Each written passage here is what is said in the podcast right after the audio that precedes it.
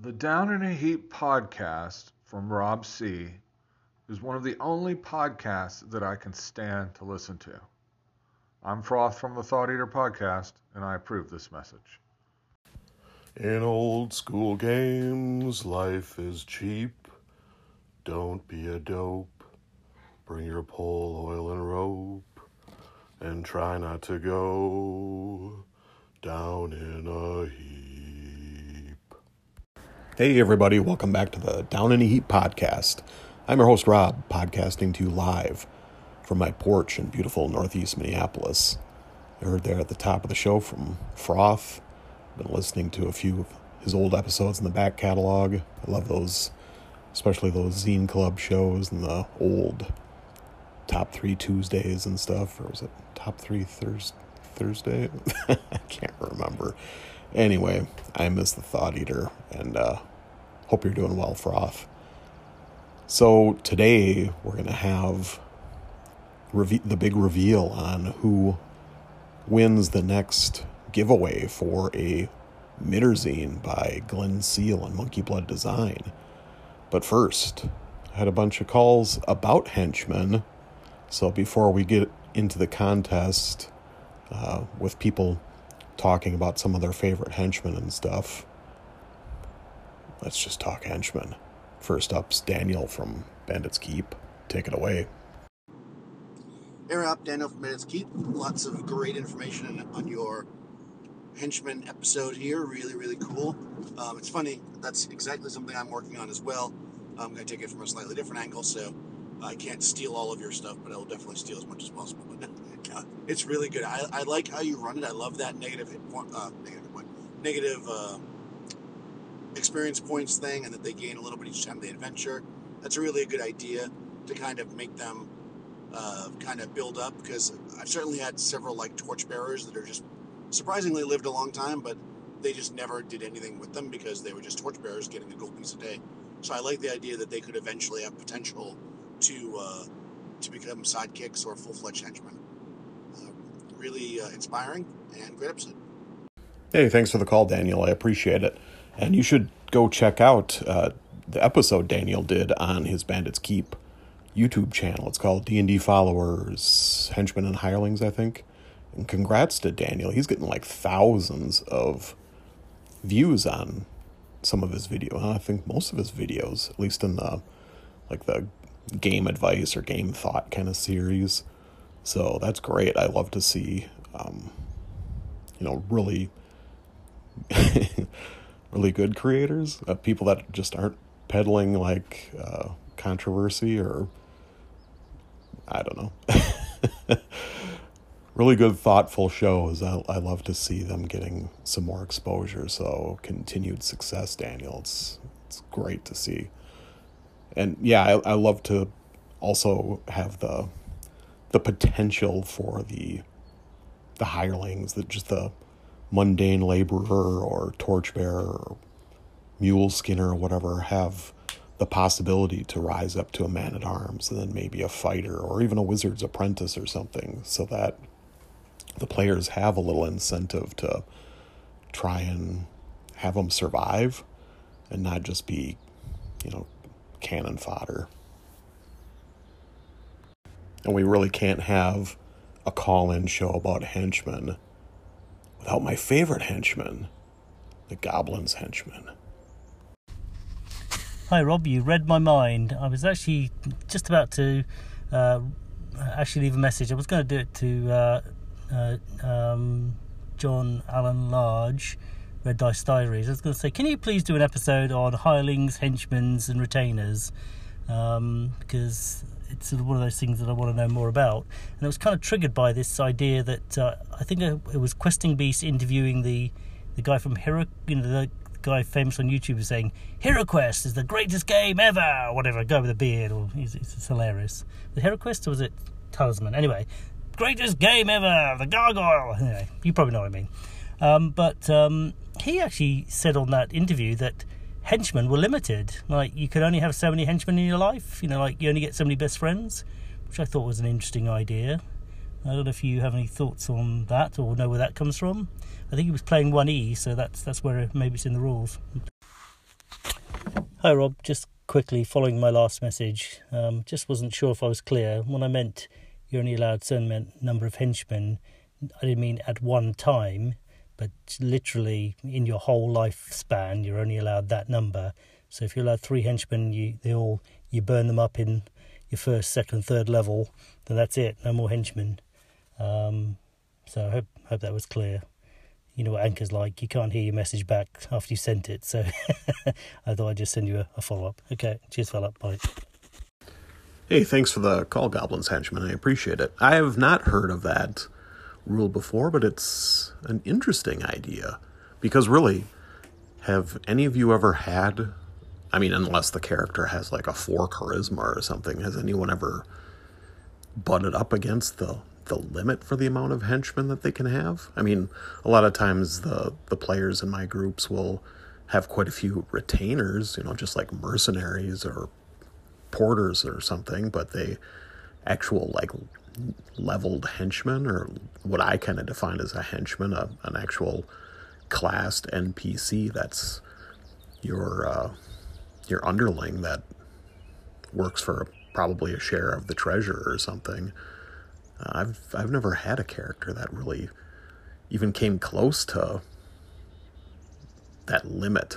So having it as a a career limit would certainly change the outlook a little bit on how you how you treat them and and whether you save like slots now, I have heard of, or I don't know, it seems like I've heard of this somewhere, of people using that number, the number of maximum number of henchmen, as something like how many contacts the character starts out with the game. So, so like NPC contacts that just might help them in some way or provide some information or something. Or alternatively, how many rumors a character might start with in the game or something. So regardless, I think it's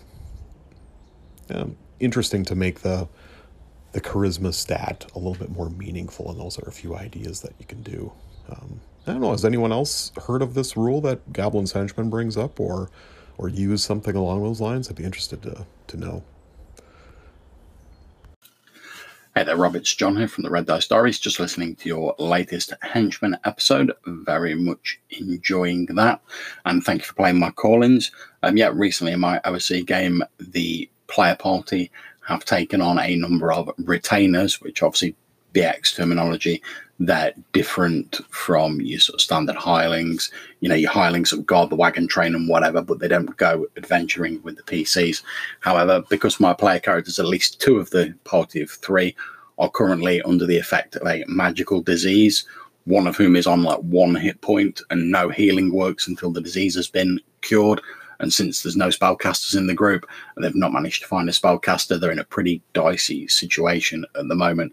So they elected to take on a number of fighters as retainers, just so they've basically got a bit of extra muscle and protection from the enemies while they're in such dire straits. Which is obviously good for them. The retainers have been doled out fairly equally amongst the three players, so it gives them something to do without having to keep like throwing their main um, player character into dangerous situations when they're on like one or like a handful of hit points and they can't get any sort of healing because of the magical disease. It's also added some additional interest because I've rolled on in a couple of random books for like quirks for the the people they've taken on, and they're getting a bit of role play going with them.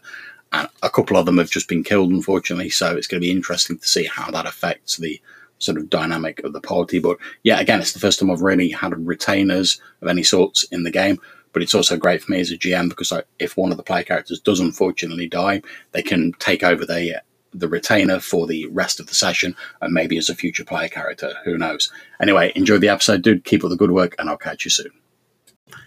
Hey there, Rob. Just thought I'd send you another quick voicemail to highlight a couple of resources that I use when it comes to like creating a bit more interest for henchmen.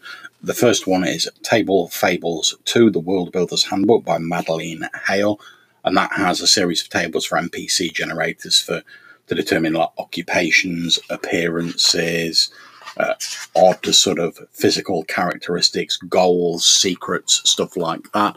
So there's some nice little tables in there. And I also use the Castle Xyntillan book that has some random companion quirks in it. So there you go, just a couple of resources I thought might be useful for you. Take it easy. Well, Goblin's henchman invoked John Allen Large, and there we had him from the Red Dice Diaries. Thanks for the call, John. Appreciate it.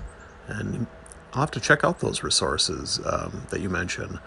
I've especially thought about getting Castle Xyntillan. That's, uh, oh, Gabor Lux. Um, and I know Questing Beast did a review of Castle Xyntillan. Um, some kind of, I don't know if it's a mega dungeon or just a, a rather large dungeon along the lines of kind of a Tegel Manor haunted house kind of thing, but it sounds pretty cool. And if there's also stuff for henchmen, that might just push me over the ledge. Now we've got a couple of calls from someone new to the heap, but not new to podcasting. It's a podcast I discovered a few months ago called The Red Caps. So take it away and. Welcome Hey Rob, it's Kevin calling in from the Red Caps podcast. Was just listening to your episode on henchmen and hirelings and agree almost full stock with everything you were saying. Uh, henchmen, loyalty, morale, um, those are all items from BX that I just love. Um, I think it's often a case where DMs forget to treat monsters and NPCs with the same self preservation that they would associate to their own player characters. So if a DM was playing in a game, they would, you know, treat their players, their their characters, sorry, uh, much more precious than they do their monsters or their uh, NPCs whenever they're playing them in the world. And I think more running away or uh, self preservation options from those uh, monsters or NPCs uh, is definitely needed. Um, another resource, and I'm going to stop here for just a moment while Anchor resets me. And another resource that you could use to get lists of NPC characters or hirelings would be the Shady Dragon Inn from the accessory sets for BX. I find that to be a, a nice, flavorful way to get uh, some NPC characters out of that. Anyhow, I uh, really enjoyed the podcast. Uh, keep up the great work, and I'll continue listening and probably touch base with you again soon. Take care. Hey, thanks for the calls, Kevin. I appreciate it. Yeah, having monsters and NPCs run away or surrender creates a richer, more vibrant, and realistic kind of setting, I think. It creates possibilities uh, for not only for role playing, but for recurring NPCs, maybe villains, maybe they turn into allies, maybe. Um, you know, it's just rife with potential, whereas a corpse is likely just going to remain a corpse. So if you kill all the monsters all the time or have the monsters just attack until they die, you're losing all these potential building blocks for the game to continue and have continuity. And while maybe not all monsters, certainly unintelligent ones, uh, some of the undead and stuff, um, will just kind of attack until they die, or maybe the maybe there are some actual zealots out there, and those monsters and NPCs become more fearsome, more almost inhuman when they have those traits. Uh, cast in like a stark difference from those that have the potential to surrender or run away. And if the players know that the monsters could potentially break they'll try using tactics to to encourage that or to pr- provoke those you know morale checks and breaking and stuff. It just becomes part of the game then for the players as well. And they'll know that they don't have to put everyone to the sword. So yeah i think it it creates a better game when you have these these elements so go check out uh, Red Caps podcast. It's some good stuff right now. Uh, Kevin is doing some solo play as well, but uh, he's got a fairly extensive back catalog, and unlike my shows, they all tend to be pretty brief, like 15 minutes or, though, or thereabouts. So, well, Uh, that's the end of the calls regarding henchmen, and now it's time to move along to the entries for the contest for the next Midderzine giveaway. So I'll cut up some slips of paper, put the contestants' names on them, drop them in the fez, and have Mary, once she wakes up, come out and uh, draw the big winner. So stay tuned after these messages. I should have announced who the contestants are. They are Jason from Nerds RPG Variety Cast, Daniel from Bandits Keep podcast and YouTube channel, Taylor from the Clerics Wear Ringmail blog, and now podcast. Um, Randy Nichols from the Biggest Geekus podcast, and Carl Rodriguez from the GMologist Presents podcast. Hey Rob, Jason here. I'll probably get this wrong. And if Colin calls in with this as his pick, then don't use my this is my entry. But during Carl Rodriguez, uh, the GMologist presents Broken Lands game where we were playing, you know, various humanoids using the Orcs of Thar Gazetteer. Colin Green, Spike Cut RPG podcast, had a he, he was playing a what was he playing? He was a I don't think it was a bugbear. I think he he wasn't a goblin either. Maybe he was a um, I don't know what it was, but he might have been a hobgoblin. But anyway, he um he had this little little guy. I don't know, it was a little goblin or a kobold, but he, he was basically like a crier. It was like Gobnob or, or something like that, or Glubnub was this this character's name. And he would get really mouthy and defensive of Colin's character. So he would get, kind of get us into trouble sometimes because he would just smart off to people because they, he didn't feel they were giving Colin enough respect, you know, the status he should have. In fact, when we went to meet the, the Queen of the Goblins, we, we had to, you know, and he insisted on going with us. Somebody had to hold their hand over his mouth to make sure he didn't say anything stupid and get us killed in the palace. And like I say, if Colin calls this in, don't don't use my entry. But if not, that that might have been my favorite henchman of, of the various games that I've played at least ones I can remember. My strength has returned. My wounds have healed. Thanks to Ariel's magic. Nothing to it. It's all in the wrist. Okay, so here's my uh, entry into the henchman contest. I guess uh, I'm going to do it from a DM's perspective because I don't really play as much. Uh, probably my f- the one that I've had the most fun with is in my one-on-one uh, Dungeon Crawl Classics campaign in the Thousand Thousand Islands with my player Nikki. She does have a sidekick, but she basically runs him. I mean, it's essentially two PCs. But there's a early on, she met this older woman, you know, like in her late 40s, um, from the area, who just wanted to seek adventure. Essentially, she was a uh, just kind of a local, and um, she's kind of built up into a really fun character. She has many, many children from many, many different men, and she knows a lot about the area information. So she's been a great way to feed uh, information to my player in a fun way. And uh, but she doesn't fight. She doesn't do anything like that. So it's kind of an interesting type of NPC to play. Someday I will be able to keep a message to less than a minute. But anyways, uh, I think she's really fun to play for me as a DM because she's not com- combatant. Combat. She's not a combatant. So it's not really just like extra muscle for the for the player. It really comes down to a way that they can poke at and uh, find out information about the local, you know, community and people. And it's a fun way for me to siphon treasure because they never really made a deal. She was just kind of traveling with them, and then occasionally she would be like, "Oh, uh, that's a beautiful necklace," you know, that kind of thing. So it, it, was a way for me to kind of uh, to pull some treasure away from the player, make them make some decisions, and uh, she's just been really fun to play. So I like that kind of a henchman because um, I find my other henchmen that players pick up are just kind of fighters, and they tend they tend to die too quick. so this is a more of an informative henchman, and uh, yeah, Maya.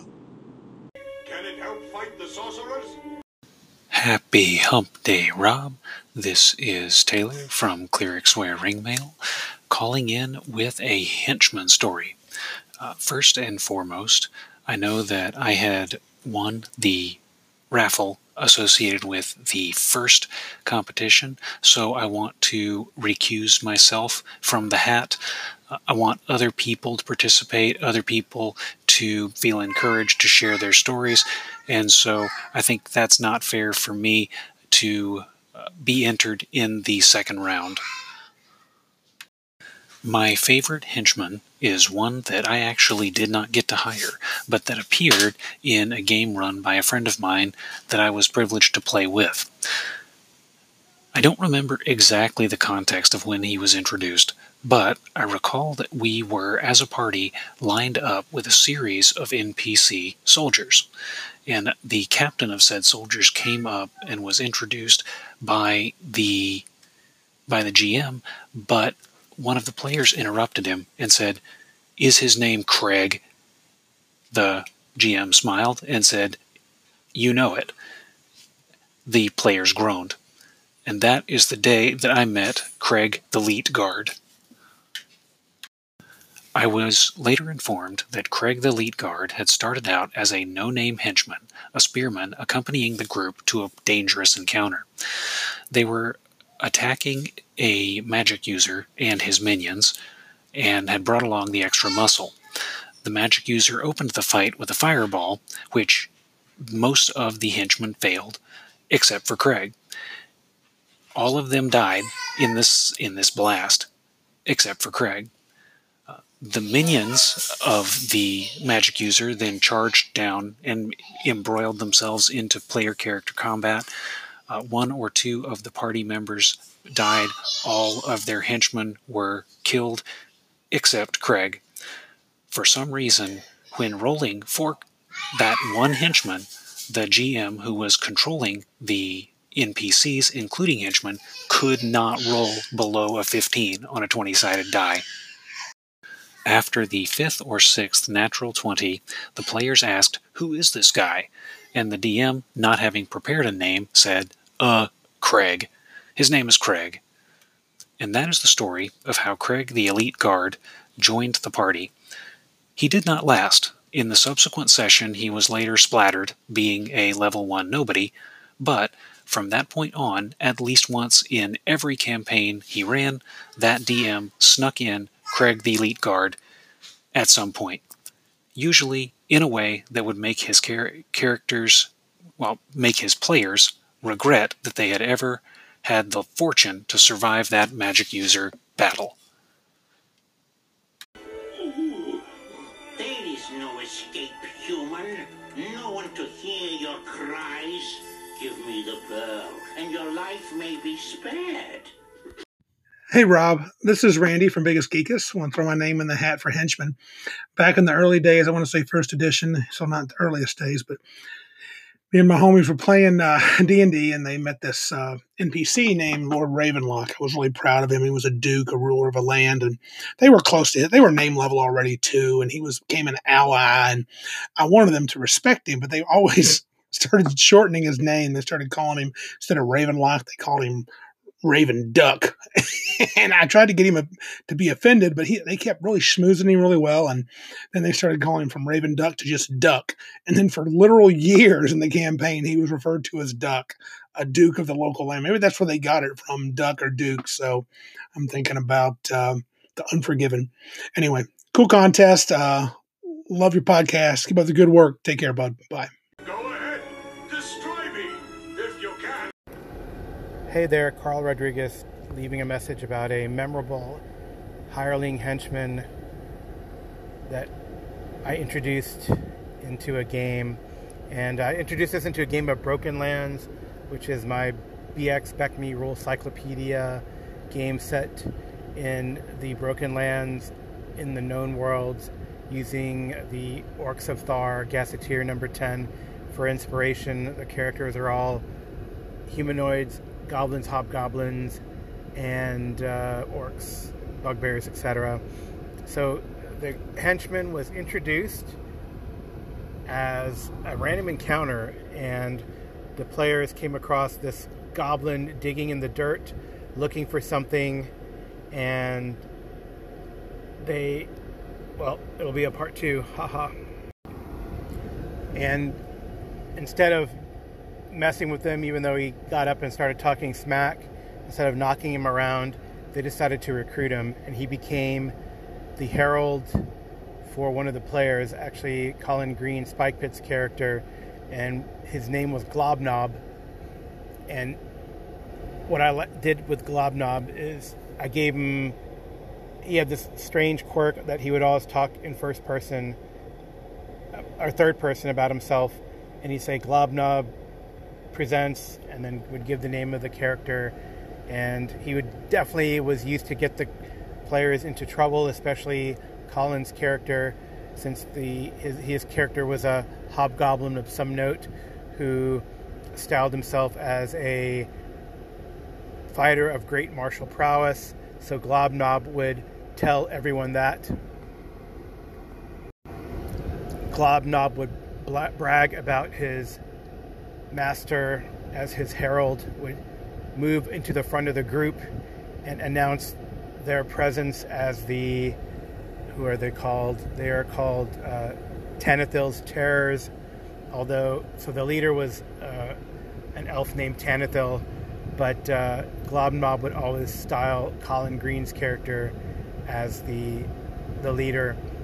Uh, he actually did pretty well, and he did so well that they eventually, and he got to announce the Tanithil's Terrors and Colin Green's character to the Queen, the Goblin Queen of Akros, which is uh, the big Goblin Kingdom city in the Broken Lands. So Globnob was pretty colorful and pretty crazy, and was a great way to get the players into trouble. Go Globnob. All right, so Mary is here to lend some impartiality to the contest. She's going to draw one slip of paper out of the fez, the magic fez. Who is the winner?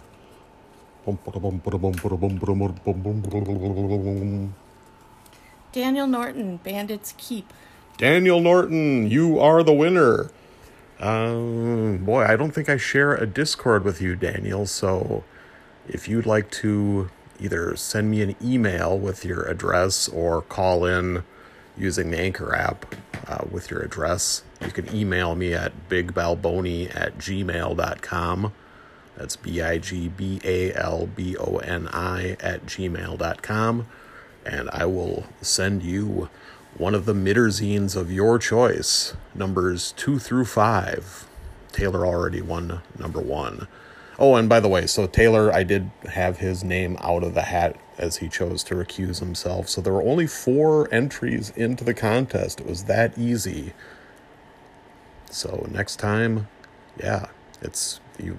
This time you would have had a 25%, well, a 20% chance if one more person had entered. So um, I don't know. What, what should we do for the next contest? What do you think, Mayor? You got any ideas? It's too early. it's too early. All right. Well, how about if being Ray already uh, called in with uh, singing his favorite, well, a cartoon theme song? Why don't we do it as a cartoon? So call in uh, in the next two weeks. I don't know what the hell that would be for a date. I don't have a calendar in front of me. Two weeks from today, the 19th. So I don't know, some early August. I'll put the deadline on later. But call in uh, with your favorite cartoon. Maybe your favorite cartoon as a kid or something. Or just do as Ray did sing a, a jingle from the cartoon, hum it, uh, give your favorite catchphrase, and bonus points, although they won't really be bonus points. What was your favorite cereal to eat while you were watching Saturday morning cartoons? All right. Congrats to Daniel from Bandits Keep. Thanks to um, all the people that called in and took part in the uh, contest. And until I talk to you again, don't go down in a heap. All right, I looked at an actual calendar. Let's make it Friday, August 6th. That'll be the deadline to enter the next contest to win a Midderzine from Glynn Seal of Monkey Blood Design. And yeah, go go check out all of Glynn's stuff. It's great. Uh, monkeyblooddesign.uk.com, I believe, is the website. If you just type in Midderlands in a Google search, it will probably come up anyway. And I believe most of the stuff is on DriveThru as PDF options too. Although I think you can buy PDFs direct from Glynn too, and he probably wasn't he wouldn't have to share a portion of the proceeds that way. So yeah. See ya.